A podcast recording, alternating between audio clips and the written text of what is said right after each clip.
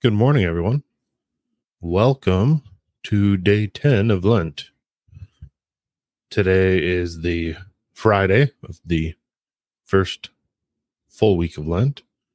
So if you are not doing a meatless or vegan Lent already, just keep in mind today is definitely a day of abstinence from meat. So no meat today, everyone.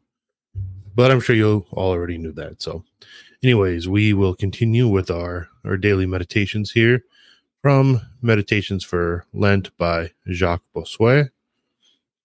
And yeah, we will get right into it. So these do go up on YouTube, on Spiritus TV, Locals, as well as audio podcasts. So feel free to check these out on any of those. If you're not already subscribed to our Locals, we would greatly appreciate it if you would consider it. It helps support the channel, lets us continue doing this, continue trying to improve the content we're putting out. Anthony and I are considering a different form of content, different style that we're gonna hopefully try here soon, maybe something entirely different from what we've done so far. And we're excited to give it a try, and hopefully everyone enjoys it. But anyways, yeah, consider subscribing to our Locals. It's avoidingbabylon.locals.com. For $5 a month, you get, in addition to just supporting us, you do get some exclusive content. We're not always the greatest about putting exclusive content out, but anything that's a little too spicy in a sense for YouTube goes on our Locals. So there's some good stuff there that you might miss if you're not on there. But anyways, let's get into the meditation here. What I will do is I will put an image up on screen, as I've done every day so far, so that there's nothing for you to look at and you can just listen to the meditation. Take a drink of coffee real quick first. Okay.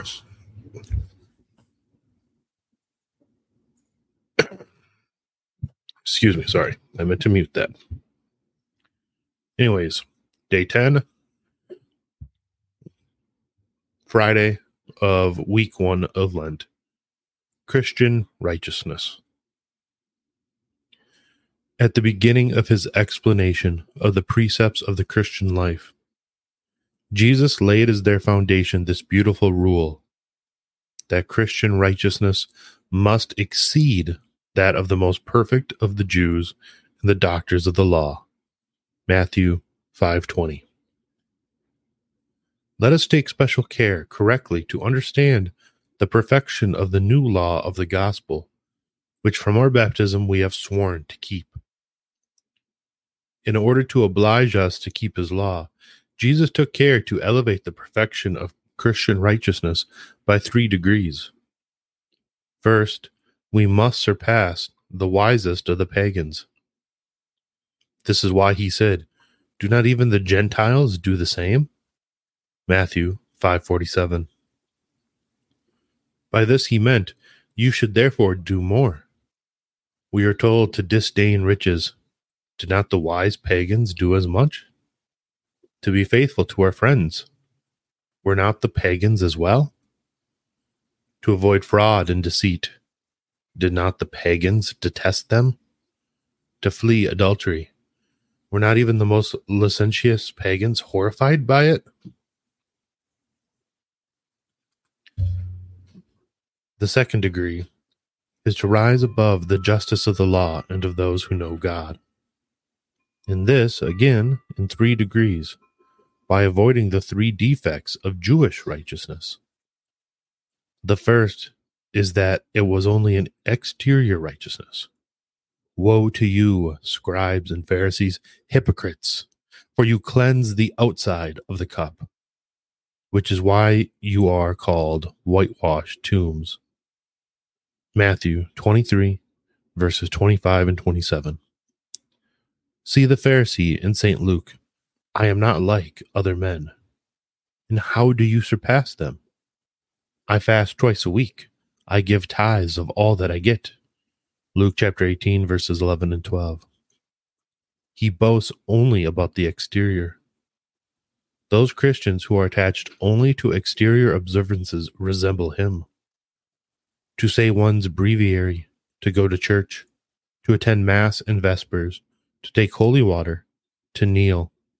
In absence of right intention, this is a Pharisaical righteousness. It seems to be exacting in a certain way, but gains a just reproach from Jesus. This people honors me with their lips, but their heart is far from me. Matthew 15:8. It is a false righteousness. But what shall we say about those who do not even have this exterior precision, unless that they are worse than the Pharisees? The second defect of Jewish righteousness is, as St. Paul says, being ignorant of the righteousness that comes from God and seeking to establish their own. They did not submit to God's righteousness. Romans 10:3. They thought themselves capable of doing good works by themselves, instead of recognizing that it is God who works in them. St. Paul once had this righteousness, but consider how he speaks of it. As to righteousness under the law, blameless. Note the word blameless. It seems as though perfection can be carried to no higher point, and yet he immediately adds, but whatever gain I had, I counted as loss for the sake of Christ. Indeed, I count everything as loss because of the surpassing worth of knowing Christ Jesus my Lord. For his sake I have suffered the loss of all things, and count them as refuse, in order that I may gain Christ and be found in him, not having a righteousness of my own based on law, but that which is through faith in Christ, the righteousness from God that depends on faith. Philippians 3, 6 through 9. Here then is the second defect of Jewish righteousness, believing that a man's own works make him righteous. This righteousness is impure, and, according to St. Paul, is nothing but refuse because it is nothing but pride. Let us then take care to avoid it, referring humbly to God what little good we accomplish. But the third defect of Jewish righteousness is that its works fell short in comparison to the standard to which man is held by the gospel. For by it we are obliged to a greater perfection than those who merely do good. Why? Because of the surpassing worth of knowing Christ Jesus, as St. Paul said, which is one of the truths that Jesus intended by the words, unless your righteousness exceeds that of the scribes and Pharisees. Matthew 5:20. Yet here is something still more excellent, the third degree of perfection, which is that Christian righteousness must rise above itself. No, brethren, said St. Paul. Philippians 3:12 through 14. I do not think that I have already obtained this or am already perfect, but I press on, like a man who does not think that he has yet attained what he desires. But one thing, but all that I do, all that I seek, all that I think, forgetting what lies behind. You see, all of the progress that he has made is nothing to him. He neither stops nor rests, and straining forward to what lies ahead. Understand this word. He strains. He makes an effort. He goes beyond himself. He suffers a sort of dislocation by the effort that he makes to advance.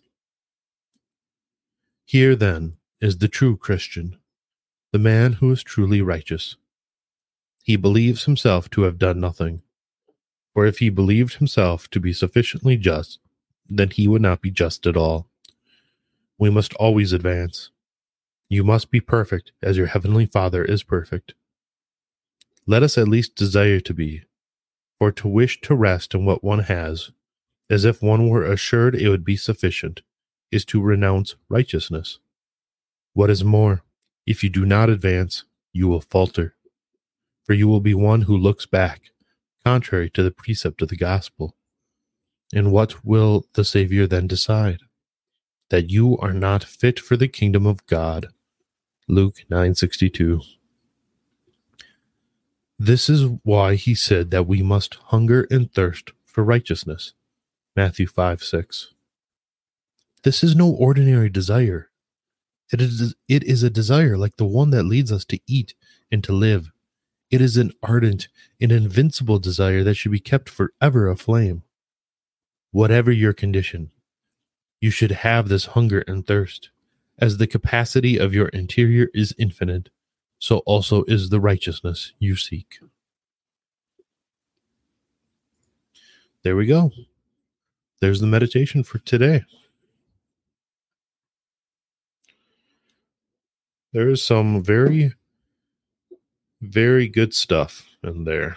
Lot to consider and think about, especially during Lent while we do these extra penances and practices and devotions. We have to keep in mind why we do them, what our purpose is. We don't want to be like the Pharisees where we